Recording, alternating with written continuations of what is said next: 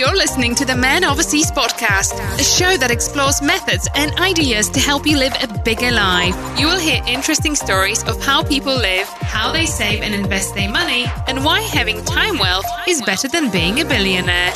If you are entertained, educated, or elevated, be sure to hit the subscribe button. We're just getting started. Now, here is your host, Brad D'Antonio. Hello, friends. Welcome. Glad you could join me. Rene Descartes, the 17th century French philosopher, said the reading of all good books is like a conversation with the finest minds of past centuries. Arthur Schopenhauer, the great 19th century German philosopher, said the task is not so much to see what no one has yet seen, but to think what nobody has yet thought about that which everybody sees. I think reading helps with this. Reading forces you to think, it causes pause for reflection. When I'm reading, that moment I live for is when you pick yourself up from the book, pick your head up, and start to connect what you're reading to your lived experience. Or something you've read prompts a thought or an idea for how you can apply something you've read to your life, something where you can take action. Knowledge gets connected to other knowledge already existing in your mind and the neurons start firing and you just I, I love learning. I get fired up about it. Schopenhauer said when we read we thereby save ourselves the greater part of the trouble of thinking.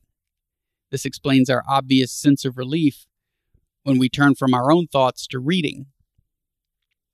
Also there's a silicon valley investor and modern philosopher. His name is naval ravikant. He has said that you know that song you get in your head? That song you can't get out of your head all thoughts work that way. So careful what you read. My special guest today is Alex from Alex and Books. His full name is Alex Wieckowski. And he's going to talk about how in school they teach you how to read, but they don't teach us how to become better readers, how to become good readers. Alex believes reading is an active process. And he's going to give some tips because he truly believes reading is a superpower. It's why he's turned all of his attention to reading. He talks about it every day. If you can make reading fun and enjoyable for yourself, he believes you become unstoppable. He says you just can't compete with somebody who finds reading fun, since they're just going to keep growing and getting better at their craft. So they have a huge advantage. So our focus today is on reading, although reading's not all we talk about we start with whether Alex has noticed the mass exodus from his home state since the pandemic started. He lives in Brooklyn, New York, and his job enables him to work from anywhere. So I ask whether he plans to leave.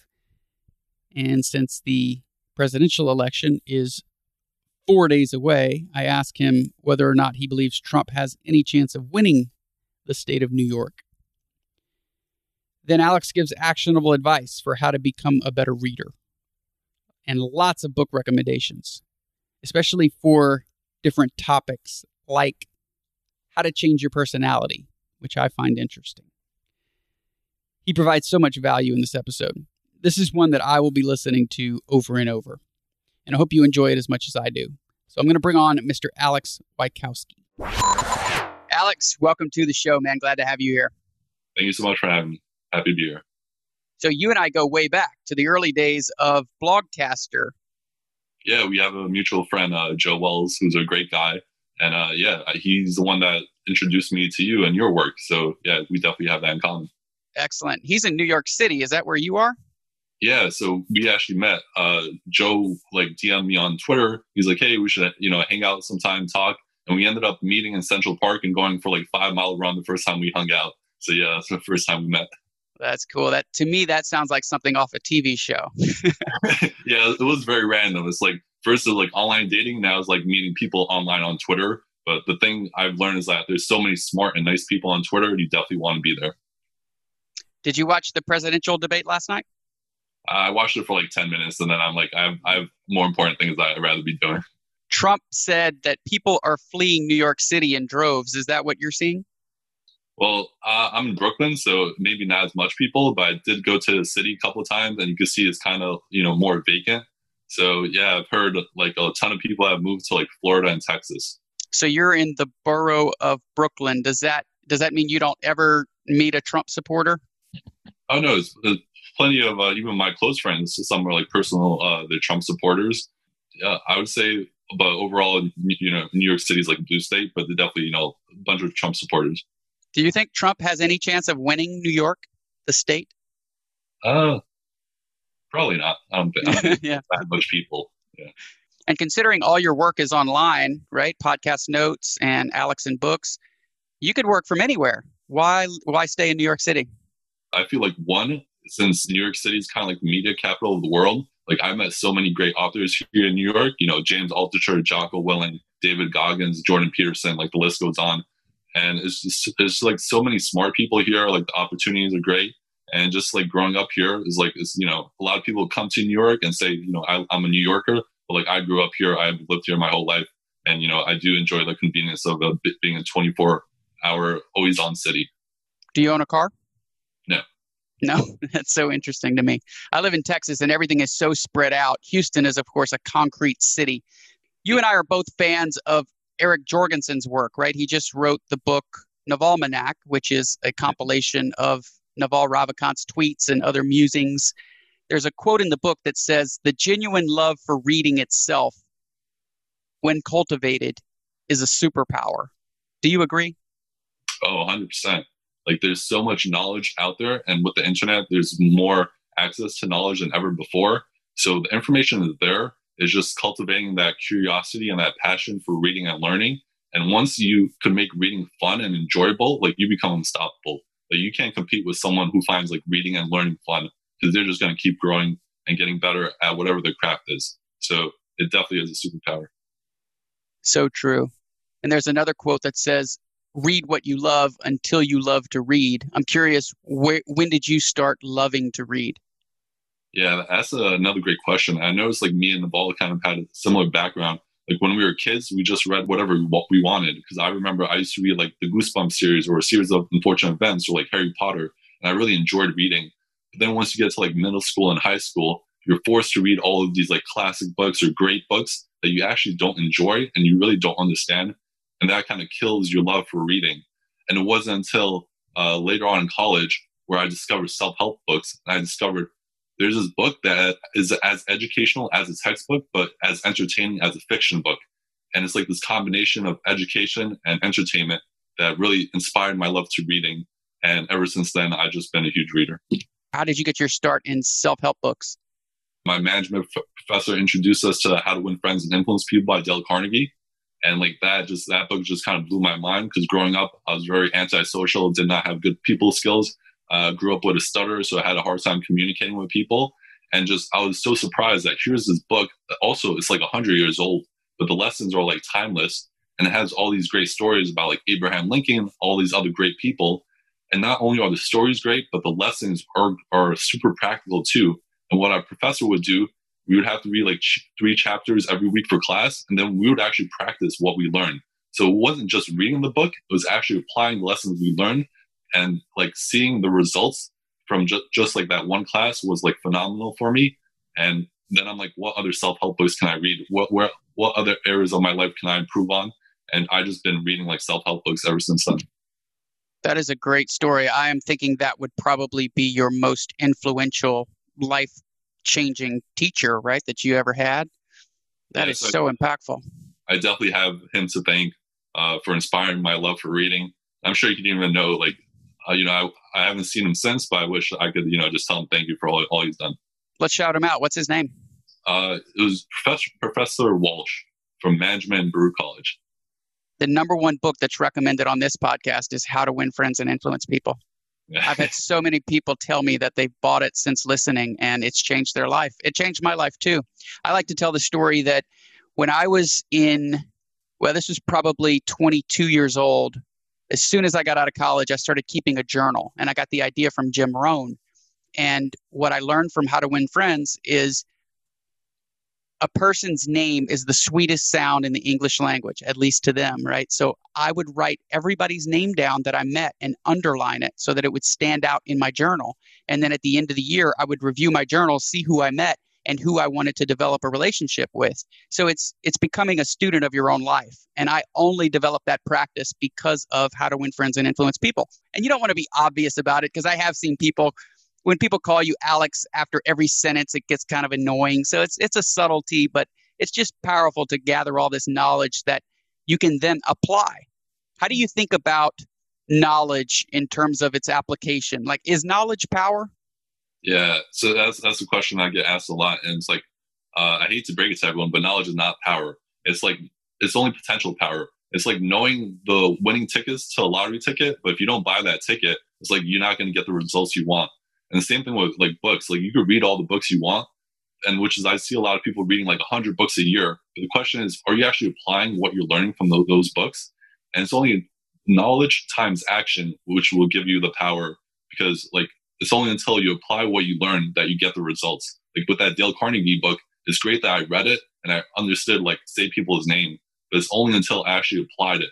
And like in class, we had to practice like, "Hi, what's your name?" and then repeat it back to them. And it's only until you until you go through that application process that you'll get the changes you want in life.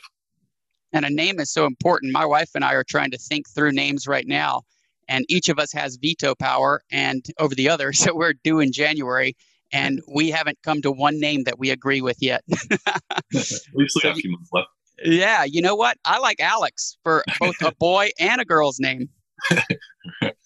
you get you can go either way. There you go. And your last name, what is that? German? Polish. Polish. Okay.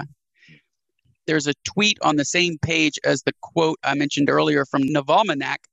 The genuine love for reading itself, when cultivated, is a super, is a superpower. Eric included a tweet from at Illucertus that says, I don't want to read everything. I just want to read the hundred great books over and over again. Do you think it's it's better to read half as many books twice? Yeah, to- totally. It's like that 80-20 principle where you get 80% of the results from like 20% of the effort. And what I found, like I read over 100 plus books, but I can name you like the 10 that had the most impact on me and changed my life. And like that doesn't mean the other books I didn't learn something from, but they weren't as like insight dense or as like they didn't have all like the specific advice I was personally looking for. So yeah, like I reread like the, the books that changed my life, I would reread all the time. Like, you know, How to Win Friends and Influence People, 12 Rules for Life, Man's Search for Meaning, uh, Discipline Equals Freedom. Like those books, when you find a life changing book, you want to read it multiple times because there's no way you get out all the information and knowledge from just one, a single read. Like it's like a great movie. Like if you watch Inception, you have to watch that movie multiple times to really understand all the details in that film. The book that I've been told people have read the most or reread the most is Think and Grow Rich by Napoleon Hill. Mm-hmm. The book that I've reread the most is Man's Search for Meaning, Viktor Frankl. I had an opportunity to fly from Amsterdam to Krakow and take a bus to Auschwitz yeah. and was able to read that book again on my trek to Auschwitz. Mm. And you can't read a more impactful book at a more impactful time. I mean, it was so powerful to read that and then and then walk the the hallowed grounds of Auschwitz. It was it was inspiring and it choked me up and and it's something I'll never forget. You know, I remember Jim Rohn saying, "Who I, I almost consider Jim Rohn a mentor from my early 20s. I was a big fan of the art of exceptional living, and he talked about how when you become successful, part of success is lifestyle. And so he would give these examples of how someday you need to stare directly at the Mona Lisa. Someday you need to walk Auschwitz. Anyway, so that's kind of how I thought about it. Like part of life is living. And I was all about saving and investing and and I had to remind myself that part of life is lifestyle and you have to figure out how to do things that add meaning to your life and part of life is living, right? So if you get a big bonus check of $10,000, $20,000, if you're a big saver and investor, you've got to force yourself to spend some money. Now, I tell you one, I've tracked my expenses every dollar since I graduated college. But one expense that does not go in the expense column, it goes in the investment column, is books.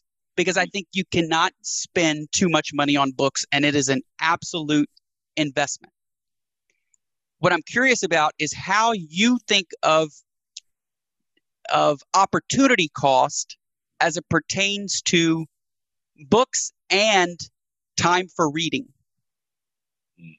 Well, I think opportunity cost, there are very few things that are worth more of your time than reading. Like I, I've I've used this great expression that no one ever regrets the time they spent reading, even if the book wasn't that great. Like I'll, I'll regret like watching a Netflix series that isn't that great, or playing video games, or just spending the day on like social media. But I don't think I ever regretted like any time I spent reading. And when it comes to like opportunity, um, like kind of figuring out like what books to read, like you know, there's there are of course some books that are worth are more valuable to you than other books, but it's kind of like you have to go through this journey of finding those great books and one one tip I always give to people is that it's okay to like quit a book. Like sometimes a book it might be great, it might be have a fantastic author, great like writing style, lots of lessons, but it's just, it's just not relevant to you. And if you find yourself in a situation like that, it's okay to drop a book and you know focus on other ones because there are literally millions and millions of books out there. And there's so many great books waiting for you. It doesn't make sense to read a book that isn't one you're enjoying or two doesn't provide practical advice for your specific situation.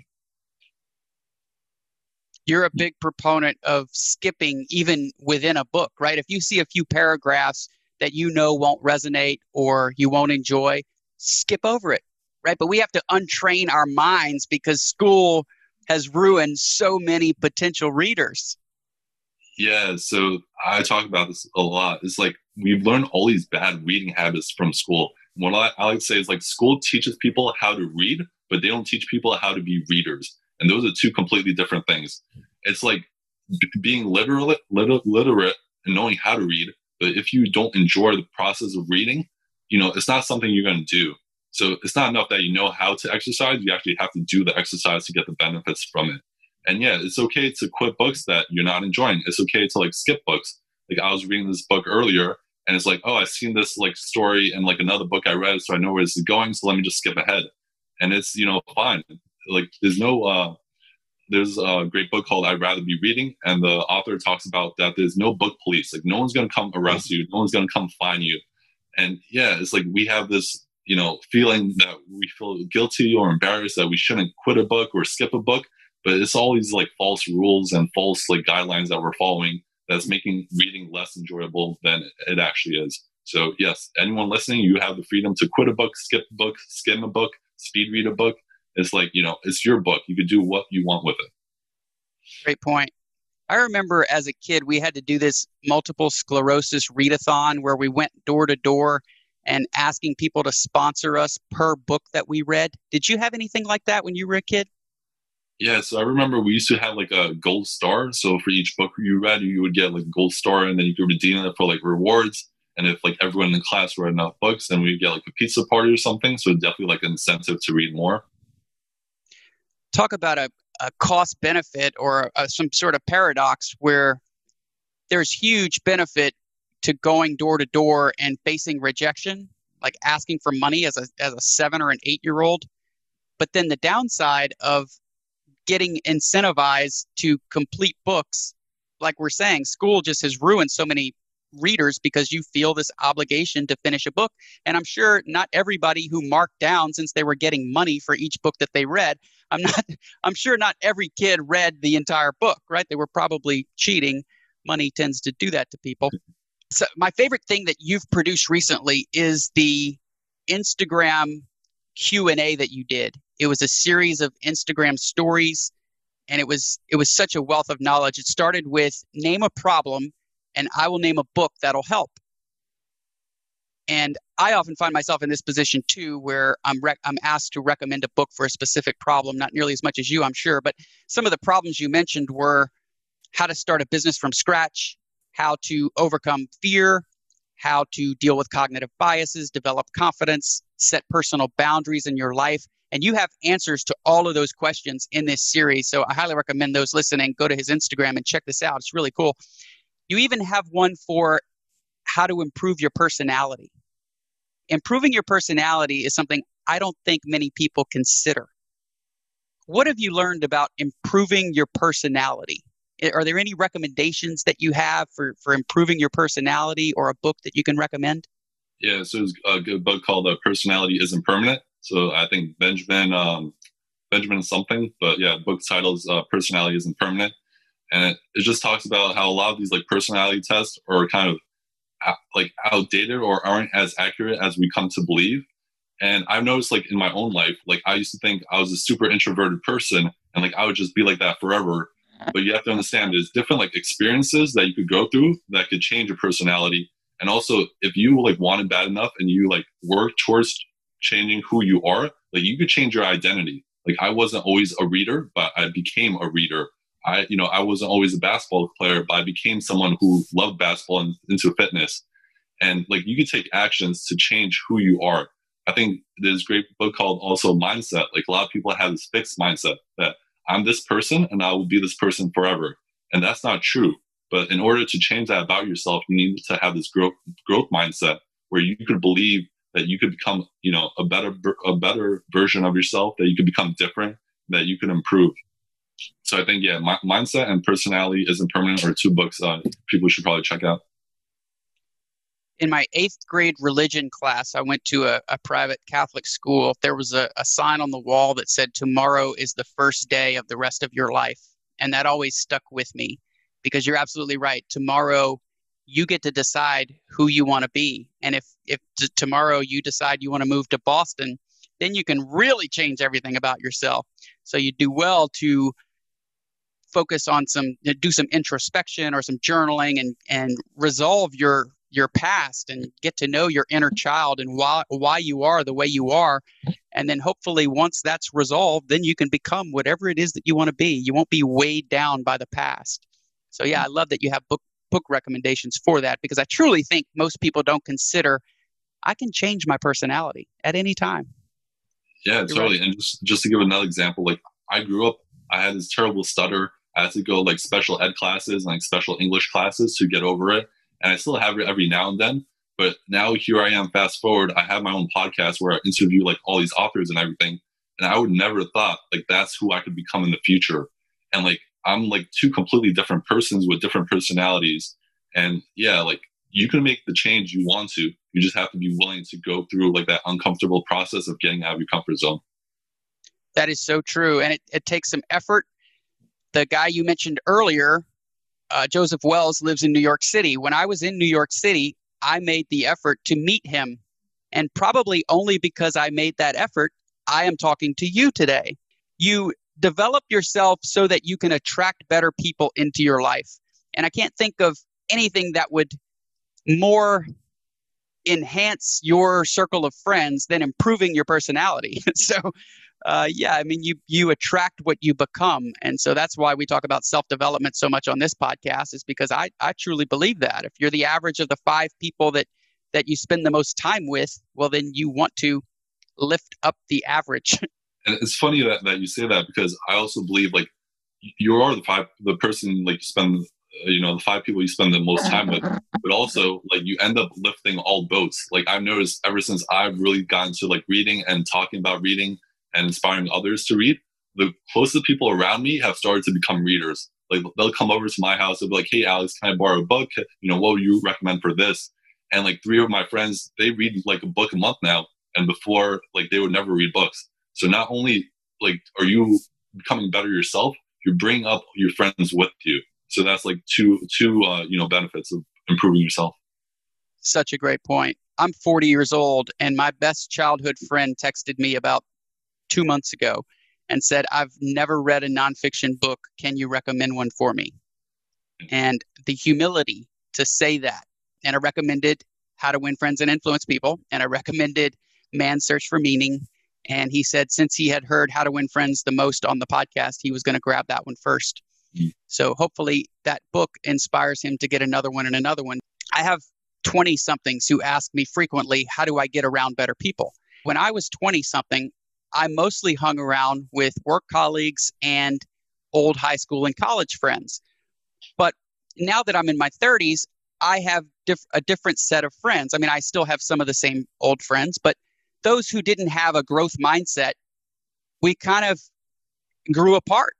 And what happens is you tend to attract better people just by the value you provide. So if you're someone who has a wealth of knowledge about books or personal finance or personality or attracting women or whatever it is, when you're 34 years old, you realize that the guys who were getting their doctorates or you know studying to be an attorney or a doctor or whatever they were in school when you were 28 years old. So they're not out at the bars meeting people. They're not in these softball leagues or going to the gym because they're knee deep in in studying to get their certifications or whatever. So a lot of times it just takes patience. And what you want to do in your 20s is build yourself up so that you can attract better people when you're in your 30s. And then, of course, as a man, your value tends to go up as you get older, right? Because you you start to possess all of the characteristics that happen to attract women, like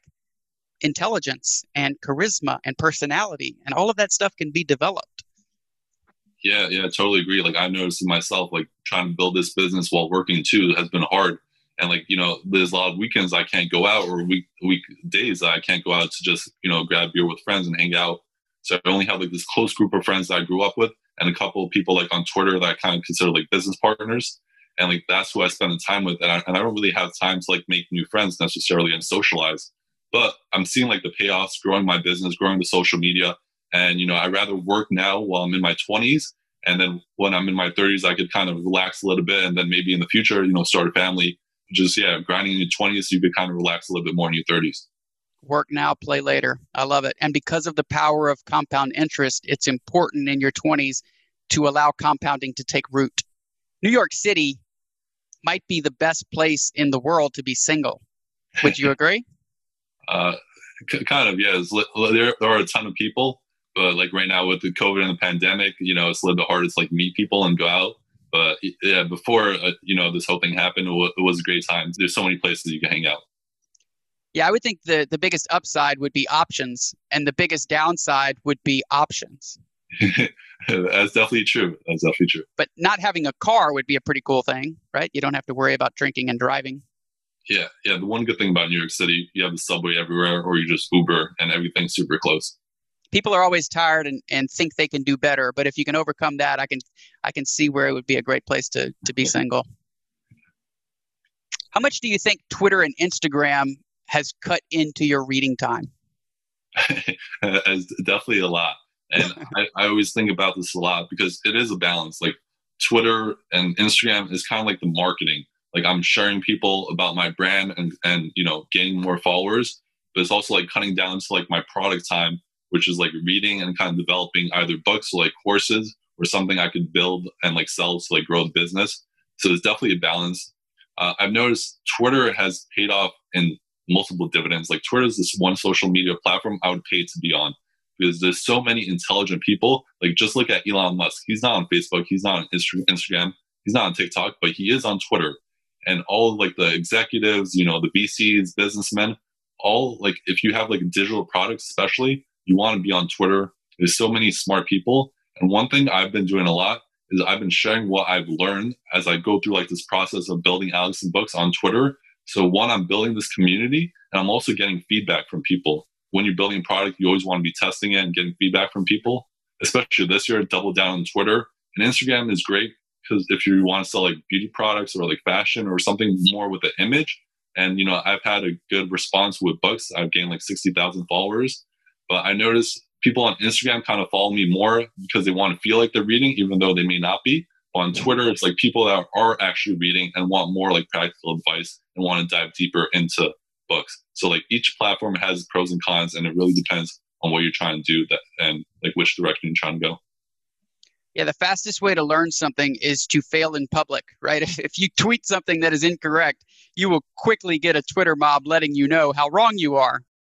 I would say like if you curate your twi- Twitter feed properly and you follow like intelligent people, people that you can learn from, it becomes like a positive social media where you're, you know, it's not just you're scrolling mindlessly, you're educating yourself. And you really have to be careful who you follow because that's kind of, that becomes the information you consume. So just like with food, if you're eating organic food, you're going to get great results. But if you're following people that are just, you know, always complaining about life or just arguing politics endlessly or just talking about sports, you may not get as much value as you want. And you may want to reconsider who you're following. God, is that true? I was listening to the Tim Ferriss podcast. He had Hugh Jackman on, and Hugh Jackman said that he and his wife read to each other every day. And so I started incorporating that. My wife and I will set the timer for 15 minutes. And we've gotten through, we're on our third book. We only started doing it maybe a month, maybe six weeks ago. We're reading Stillness is the Key now. We're reading Navalmanack and we've read Chop Wood, Carry Water. And we get so many more books read because we take this 30 minutes out of our day and and read to each other. One question I have for you, well, let me ask you two questions. Could you could you date somebody who isn't a reader? And my next question is do you read aloud every once in a while? Uh, I'll answer the second one first. One of those reasons, like to kind of grow my personality and become better speaker, is one like no one was home. I would read the books out loud, and you know, although it's like a super slow process of reading, if you want to practice your speech, that's a great way to do it. And then the second one, there have been like girls I dated that weren't like readers or weren't like even hardcore readers. But as long as you're, you know, curious about something, as long as you're kind of interested in books when I talk about it, or, you know, we talk about it every now and then, it doesn't have to be the topic 24 7. But, you know, if you read like one book every couple months, that's fine. Like you don't have to be a book nerd like myself. What is the Instagram feature that you've used the most lately? Instagram Reels. What is Instagram Reels? So my hypothesis here is because a couple months ago or a month ago, there was this whole thing about TikTok getting banned and creators were getting kind of worried, like if TikTok's going to disappear, where are we going to go? So Instagram said, we're going to create a similar feature, which is Instagram Reels, which is like 15, 30 second videos. They're basically copying TikTok. And yeah, it's just like short videos and they've really been pushing it. So even if you're not following someone, if your vid, your Instagram reel could appear on someone's explore page and they put your name right next to the video. So they make it super easy to follow. So like in the past month, I've been doing a whole bunch of Instagram reels and I went from like 50,000 followers to 60,000 followers in just like a month. So they've really been pushing that feature. So if you want to grow on Instagram, you definitely want to try out that. That's awesome. Are you a fan of note taking apps? Yeah, so that's what I'm doing right now. I'm experimenting with different ones. I've been a big like Evernote guy, but I know there's like Notion and Obsidian and Roam. But one thing I'm worried about is that people are making note taking overly complex. Well, specifically when it comes to reading, it's about getting the like key takeaways, finding out how you could apply that to your life, and then actually doing the work. I feel like it's becoming this advanced form or sophisticated form of procrastination where let's make this super complex note taking uh, system and have all this information, but let's not do the hard part of applying what we learn to our life. So yeah, I, am like a, I just try to keep it simple with Evernote. And yeah, I feel like that, that will give you 80, 20, 80% of the results with only 20% of the effort. So the active reading that you do is highlighting and going back after each chapter and taking a few notes. Do you also write in the margins? Tell me about your active reading. Yeah, so what I like to say is you want to be an active reader. Like it's not like passive, like you're watching a movie. You want to be involved with the book. So that means like asking questions like, why am I reading this? What do I want to get out of it? Always having a pen and a highlighter when you're reading. You know, when you highlight something that you find interesting, whether it be like an insight, a quote, or a piece of advice, you want to go to like the front cover of the book. And what I like to do is create like a custom index. So on page 16, here's a great quote about reading from Benjamin Franklin. Or uh, like on page 18, here's a great piece of advice I should, you know, apply to my life. And at the end of each chapter, you kind of want to think about, okay, what did I read? And let me ch- just jot down two or three like key takeaways that I learned. And if you do that throughout the book, at the end of the book, you could kind of look back and say, okay, here are like the five most important things I learned from this book. And you write on the back cover. And then you ask yourself, how can I apply this advice? So you have like this note taking process where you're engaged in the book while reading it. And then once you're done with the book, you know like the key points. And then you try to figure out how can I apply this to my life to uh, improve it. You're 25 years old, correct? Yeah. Why not stop reading for the next six years and reread books that you've already read and not pick up another fresh new book until you're 31? Yeah, I mean that's that's a good question. I think one would be I do enjoy like reading new books. I mean, I've read only like 150 books, and there's so many great books out there not even maybe just new books, but existing books that I still haven't read. Uh, another one is because I have like this podcast where I enjoy talking with authors. Usually they'll only come on if you promote their latest book, not like a great book that they wrote like 10 years ago. You know, even though it's like a fantastic book that you love, It's like they've talked about it for years, so they don't want to talk about something new. But I think you could have a balance. So maybe like for every three or four new books you read, you read one old book. And so that way it's not just completely new material, but you're also revisiting the books that changed your life and trying to see like what else can I get out of this great book that had a big impact on me earlier. Have you had trouble niching down? No, I, I would say it's really my niche is just following my curiosity. So the interesting thing is like when I first created Alex and Books, it was more of a general website for like college students, and it was only like a few book recommendations here and there. But as I started reading more, I became more and more fascinated by reading, and I went from just reading reviews and reading re- recommendations to books about books and how to become a better reader. And my whole journey has been just following my curiosity and seeing how far does rabbit hole go. So like I bought the book How to Read a Book by Mortimer Adler, and then they also have like this DVD which was like extra thirty two dollars, and like I couldn't find it online, so I'm like I'm gonna order it. And so that I just want to keep learning and like just sharing all the information I learned. And you know I'm just happy to go on this intellectual journey, and I just want to see where it ends up. My biggest takeaway from How to Read a Book by Mortimer Adler was that he advocates for going to the back of the book and reading the end and then deciding if because of opportunity cost deciding if you then want to invest all the hours of reading the book what was your biggest takeaway from how to read a book it would probably be just like the active reading process of it like i think too many people are just like okay here's this book i'm just going to read through it okay i finished it and i'm done and like Mortimer Adler talks about like how you know highlighting and taking notes asking questions like, what do you want out of this book? Why are you reading this book? And this whole like flip the switch. Reading is kind of like playing baseball. Like there's catch and throw between you and the author, and you guys are both involved in like this game. It's a lot more active than people really think of it. So I don't know how much you know about me, but my wife and I have been traveling the world for several years, and I actually take a small suitcase and pay for the baggage fee because I love physical books for one, but I feel like the investment of 25 or $50, whatever it cost each leg of our trip, is worth it because I, I see it as an investment in my reading. Which do you prefer to read? Is it on Kindle or do you prefer a physical book? 100% physical books. Do you read on Kindle at all? I, have experimented reading on my phone. I haven't tried a Kindle, but I've also tried audiobooks. But I feel like the biggest pro of reading physical books is well, one, like you could always pull it off your bookshelf and just flip through the notes and it's easier to find things. And just like, you know, I'm looking at screens all day at work, at my laptop, and I'm looking at my phone on social media. And it's like, I want to get away from the screens. I just want to have a, a print book that I could carry anywhere. Like, I love reading on the beach or reading in the park. Like, I don't want to be always have like an electronic device on me. That's a good point. I'm the same way. I also think in the process of trying to get to know myself, one of the things that I've learned about me is that I have this spatial memory where I can remember parts of a book as long as it's a physical book. Like I can remember where in the book that I read it and quickly flip to it and find it. Whereas when I'm reading something on Kindle, I can't even tell you what book I'm reading.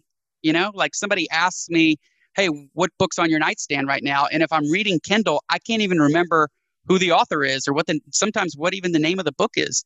Much less if I had to go back and find a paragraph, all the pages look the same on a Kindle. So I see all sorts of downsides. Of course, the upside is I would save on baggage fees.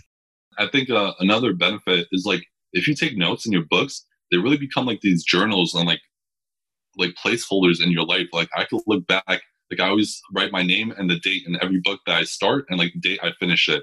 And I could look back, it's like, oh, this last year I read this book and this is why like I've implemented changes in my life. Like ever since I read Discipline Equals Freedom by Jocko Willink, I started exercising more and I could see the changes in my life and the books that play that role. And yeah, like you, I, I take a lot of notes in my, in my, in my books and I could see like, oh, yeah, I remember I learned this from this book. And like you can make these connections, which is a lot harder to do on like a Kindle and it's a lot harder to take notes on it. One of the most rewarding things you can do in life is teach someone to read. I had the opportunity to do that in Africa a few years ago. And anything that promotes literacy or promotes reading, I just love it because I think, much like handwriting, reading is going the way of the typewriter It's just becoming an obsolete thing. And I hope that people like you can can bring it back. So personal finance wise, you you said Rich Dad Poor Dad and The Richest Man in Babylon earlier. Yeah. Are those your two favorite personal finance books? Yeah. Well, I mean, those are great starter books to begin with if you're just new to the personal finance space. Um, I really enjoyed The Psychology of Money by Morgan Housel and then The Millionaire Fast Lane by MJ DeMarco, I believe. What was your biggest takeaway from The Psychology of Money? And it's not just money that people want, it's that the time that they want. And Morgan told his great story. I think his first job out of college was as an investment banker. And he was making like six figures, like great, great money right out of college. The thing is, he was working like six, seven days a week, like 10, 12 hours. And like, you realize it wasn't money that he was after. It's like, of course, you want to have like a decent income, but you also want to have plenty of time. Like, it, it, a lot of people say they want to have like make a million dollars a year, but I don't think they realize that they, they wouldn't want that money if it required them working like 80 hours a week. So I think it's separating this idea of it's not just money that you want, but you also want the freedom that money brings you. So like I enjoy, I rather enjoy a life where I have more time and maybe a lower income than having twice as much money but having you know half as much time. So it's like having this balance of both. Great point. I worked in software and selling software and selling real estate in my 20s and early 30s. And so I had two jobs, and everything was about maximizing productivity. How much could I put into an hour? Like, if you're idle for even a moment, well, you better be scrolling your email. Like, I, I didn't take a piss without looking at my phone when I was working in software and real estate. You just had all these accounts and all these these prospects, but you were always prospecting for new business. It's almost like as a byproduct of being a successful businessman, you have to always be on. You know, with the advent of uh, Blackberries and iPhones, you could no longer leave it at work, right? You were always on. Your boss would send you emails at 11:30 p.m. and you'll look like a lazy bum if you're not answering until 7:15 a.m. the next morning. So yeah, that's that's probably why Morgan Housel resonates with me too. I like how he talks about on the couch you do a lot of reading and his wife doesn't know that he's reading to help his writing or when you're going for a walk that's when a, that's when 80% of writing is done. So it's such an interesting time where if you're even scrolling your phone, you could be reading a Collaborative Fund article that you found on Twitter that can help you at work and help you provide for your family. But to someone who's walking by, it looks like you might be looking at thoughts on Instagram, right? So uh, it's tough, man, because we do so much on our phone. I mean, we're all addicted, right, to our phones. It's just to the to what extent are you addicted? Yeah. And you don't have like a nine to five job, right? No. So, well, the fortunate thing about Podcast Notes is that we all work remotely and it's really you know asynchronous so it's like hey here are the podcasts we want to cover here's like the articles and other content we're working on you know just, just get it done make sure like these people are happy make sure it's done on time and it's like as long as you work get your work done you can work like really like any hours you want that is great so you've never had a salary well so i've actually worked like throughout college i've had like seven internships so I've worked at Discovery Channel, uh, SAP, Penguin Random House, uh, this consulting firm. I've also worked as like a news reporter. So I've worked like in the office, but I've never done like a five days, 40 hour a week work because I just knew like personally that wasn't for me. And like I just had to figure out a way out of it. And that's why I went to like grad school to try to figure out, kind of stall and try to figure out what I wanted to do with my life. so your primary source of income is is podcast notes okay yeah. and so alex and books would be your side hustle yeah and without giving too much away i i assume at some point alex and books is going to be your full-time gig Ho- hopefully i'm working on like we mentioned earlier you know building a course eventually writing a book working on getting merchandise out there and just you know inspiring more people to read teaching them how to read better and yeah i just want to make like a full-time living just reading and writing books that's really the end goal in life Beautiful. And you're starting to get some big time names on the podcast, like Morgan Housel, James Altucher, to name just a few. Have you had anyone that's wanted to be paid to come on your show? No. And No? even if they did, I, I probably couldn't afford them. So nice. How much prep do you do for guests? Ooh, it's definitely like, you know, reading the book a full time. And then once I read the book, it's like, okay, I love this book. I want to get the author on. And then usually it takes like a month or two to get them on. And then I kind of have to like go through my notes and like look through, kind of read it again and, you know, write down like questions. So it definitely takes, it definitely takes a few hours just to prep for the podcast. So maybe just like two, two to two to three hours, not Mhm. including all the reading time. Do you have a goal to be wealthy someday so that you can spend all your time reading and learning? Uh, I I think, of course, I, I would want to be wealthy, but more than that, it's not like just having a ton of money. It's having enough money. It's like if I just if all I do is read books and like interview authors and inspire people to read more, and that's like my job, and I'm working like 20, 30 hours a week, you know, I'll be satisfied with that. Like I, I don't need millions, I don't need billions. I just need enough money to have a decent place to live, uh, you know, a big place for my library, and you know, I'll be pretty satisfied. Love it. So do you save and invest some of your money? Oh, 100%. So, yeah, I try to, like we talked about earlier, the compound effect and reading all these financial books. You know, I have like all this money that I kind of put into my uh, investments accounts and I just don't touch and just let that compound. Then I also have money that like I spend to like grow my business, you know, try to find ways like, you know, buying this mic so I can have a podcast. Sometimes you have to spend money to make money. And yeah, so trying to invest, but also save at the same time. Index funds, is that what you do? Yeah, pretty much. Uh, like, yeah, index funds. And I also have like Wealthfront that I use. Do you have time for some fun questions? Yeah, of course. Always have time for fun. Social media, net positive or net negative for society? For society, maybe net negative. For individuals that know how to use it to their benefits, net positive. Good answer. Do you think not wanting something is as good as having it? Yeah. If you could go to the moon at a cost of $25,000, but you had to go alone and be gone for four months, would you go on that trip? Probably not not much to do there yet. well, I was thinking you would go because it would be so much time to read and be introspective. I don't think I, I don't know how good like the internet service is, and I don't think Amazon delivered to the moon yet.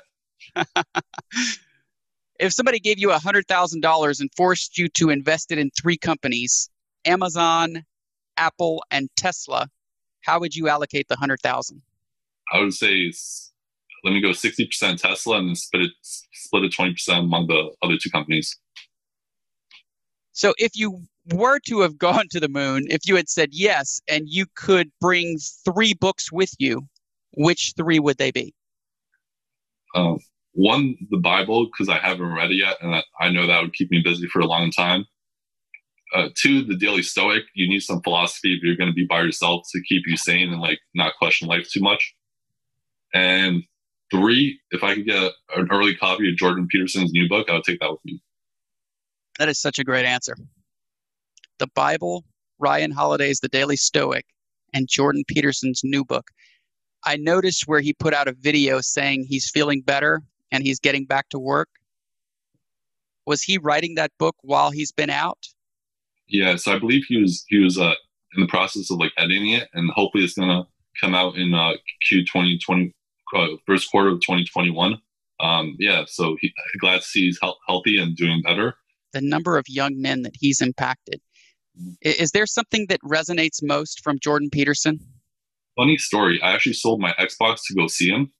So like the VIP tickets to see him was like three hundred, like two hundred dollars plus tax. Something came out to almost three hundred dollars. And you know, talking about saving and investing, like I don't want to take money out. So I'm like, you know, I knew I knew this was an inflection point in my life. Like I keep playing video games, keep having my fun, but not being you know productive in my life and not building my twenties. Or I could sell this Xbox, stop playing video games once and for all, go meet this man that like changed my life and it was probably the best decision I ever made. And like meeting him and telling him about Alex and books, and he was so inspired. He's like, "Great job, keep it doing." And like one of my dream goals has to been to like get him on podcast. So that's one of the main reasons I started uh, my own podcast. And just all the lessons he shared in his book. Um, probably the one that had the most impact on me was um, there's a great quote that he says from Carl Jung. It's like for a trees uh, branches to reach to heaven, the roots must must uh, reach to hell. And it's like you have to have this balance as a person of like this good in you and this evil in you, and like knowing how to, you know, be a strong person when you need to, and knowing like when to be a good person, and like just as balanced as a uh, as like a human being, and like it like the entire book just changed my life. I'm also a fan, and I, I, I do like when he talks about understanding your capacity for great evil before you can do great good. There's there's so many truths to his teachings, and another example would be how Jesus was was crucified for a reason. I mean, there's a reason that someone who was not guilty was unfairly nailed to a cross. You know, things like that. Yeah, I, I think another great example would be like someone else I highly look up to, Jocko Willink. And here's this Navy SEAL that has been in combat and been in war, and you know probably you know kill, killed or eliminated you know terrorists or people insurgents. And now he's like this author, writer, podcaster, and you know inspiring people to become better and improve their lives. And like you have to have this balance of like this, you know, when to do good, when to, and sometimes use good as a force to you know defeating evil. So true there's meaning and responsibility is another thing he preaches that I'm a big fan of. If somebody dropped a million dollars in your lap tomorrow, what would you do with it? Off the top of my head, probably give like a quarter of it to my parents just to thank them for everything they did. Uh, put like 1% Bitcoin, um, like the rest 80% in like Wealthfront, and then 20% like in like Tesla and the other like tech growth stocks.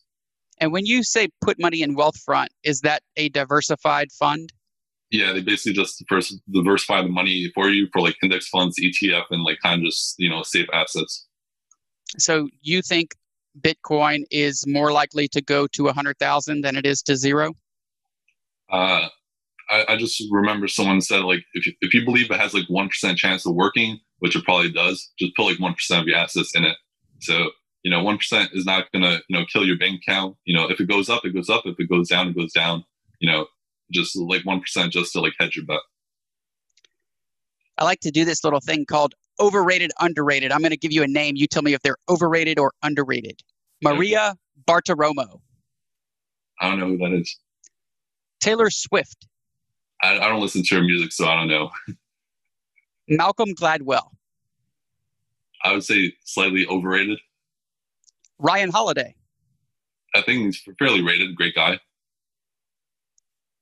Anthony DeMello? Actually, have have his books. Haven't gotten to them yet, so can't say.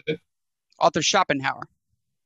Uh, I also have a copy of his book. Haven't read yet, but I love his quotes, so I would say he's well rated. Michael Lewis. Uh, I've only read one of his books and I enjoyed it, so I would say he's you know equally rated. Joe Rogan. Oh, I love Joe. He's uh he's one of my favorite podcasters. Will Durant yeah, I just got his like uh, history book. I haven't read it yet, but I'm looking forward to that one. Well, I probably should have asked you. Do you have any questions for me? Do you have a, a pressing question that you would love to ask me? How do you balance one like saving and investing your money versus like investing it or like spending your money to kind of like grow your business? Because I feel like maybe I could get more like time by hiring someone to like edit my podcast or like do something else for me. But then like I'd be taking money out of like you know, like investing, and that kind of disrupts the compound interest of it.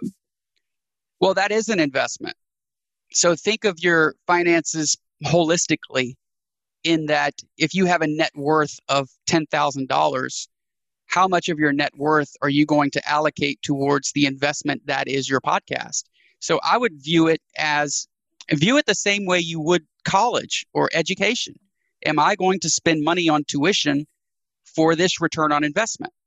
If you're going to spend the majority of your day doing podcasting and growing your Instagram, well, I would probably come up with a percentage that is pretty high as to what I'm going to all- allocate toward my my personal business. So yeah, I, would probably throw a thousand bucks, maybe fifteen hundred, if I had ten thousand dollars hmm. toward growing my business. Yeah, exactly. Like you know, I grew up like my family are immigrants who came from Poland, so I kind of grew up poor. So I kind of just have this like save every dime kind of mindset, do everything yourself. But I'm noticing like for like the merchandise I'm trying to create, like I had to hire a graphic designer that's just like out of my league. And like I had to spend like three, four hundred dollars for that. And you, you know, but if I sell you know, 30 or 40 t-shirts, it's like you just made your money right back. So yeah, I think I'm just trying to get out of this like mindset where you just try to save every penny. Yeah, and it's hard to do, but you've got to treat this as its own entity with its own profit and loss. So, as an example, I'm a fire guy, right? I'm financially independent, retire early. Well, I tried to hire somebody to help me, and the guy wanted like $750 per what he was trying to help me with. And he knew that I'm one of these fire guys. And I'm like, hey, look, it's not like you get a percentage of what I'm worth. This the reason I'm I have been successful in investing is because each thing that I do has its own profit and loss. So I'm a coach, I have expenses for that, I have income for that. I have a podcast, I have expenses for that, I have income for that. Right? So that's how that's how you you can think about it and build wealth because you want each of them to grow and then opportunity cost applies, right? So every dollar you put into the podcast can't be put into VTSAX, like a, a Vanguard Total Stock Market Index, right? An index fund. And then I guess my last question. So like, you know, I'm eating healthy, I'm exercising, I'm reading books. I feel like I'm doing a lot of things right, but I'm sure I'm missing out on something. Is there anything from like your perspective that like maybe you wish you did earlier in your 20s or anything you could see like I, I might could optimize on or improve on? There were a lot of things that I did right and it's because of the things I did wrong in college. So I was trying to preempt any terrible decisions by picking the brains of people who were older and wiser than me so that when I was in my 30s, I wouldn't look back and have regrets. I probably would have traveled a little bit, as, mm. as crazy as that is to say, because I wouldn't be where I am now if I hadn't hadn't worked so hard and and made so much money. And i was only able to do that because i i mean i just worked my tail off. I took one week long vacation my first 10 years of of working. And that one week long vacation was only because my employer was paying for the plane ticket to and from mm. so in hindsight I, i've learned so much having been to over 60 countries now i've learned so much immersing myself in different cultures hmm. that if I were you, I would try to figure out a way to do my job remotely in another country so that I could have that experience. To, to give you another quick example, when I was 35, I went to learn Spanish in a Spanish speaking country. And the kids in my class were all like 21 years old. And they would go out and get hammered the night before, show up to class, and you could, it just reeked, the whole classroom reeked of alcohol but they were doing laps around me and I was going home and studying at night. So my brain just is, is not, it doesn't pick up foreign languages nearly as quickly at 35 as it would at 21. So that is something that I would have started at an, at an earlier age. That's great advice. And yeah, I think that's one thing I definitely want to do is like travel more, see more places, you know, try different experiences, you know, meet new people and once you find those people that, you know, you just love, double down on that. And then it's just staying the course and letting compound interest, you know, eventually build up. Alex, I really appreciate you being here, man. How can people connect with you online and follow you? Yeah, so best way to find me, Instagram and Twitter at Alex and Books, uh, my website, alexandbooks.com, and uh, my podcast, uh, The Reader Journey, if you want to listen to me uh, interview authors and talk about books that I've enjoyed. I'm an investor. Is, is there a way that I can buy stock in you? Not yet, but just supporting uh, the Alex and Books mission by following me on social media, sharing, spreading the word about like the podcast and the work I'm doing is, you know, the, the, the best way to pay it forward. Awesome. Thanks, dude. I appreciate it. Friends, thank you for tuning in. It means so much to me that you choose to spend your time with us. If you enjoyed this episode with Alex, please copy the link and share it with a friend. And to further support the show, you can leave a rating or review on Apple Podcasts. I think when you see a bunch of five star ratings and positive reviews on a podcast, that you're more likely to hit the play button. And in that way, your review is helping others to learn some of the great things that that Alex and I are learning by having a podcast and getting to talk with very sharp guests like Alex. Thank you.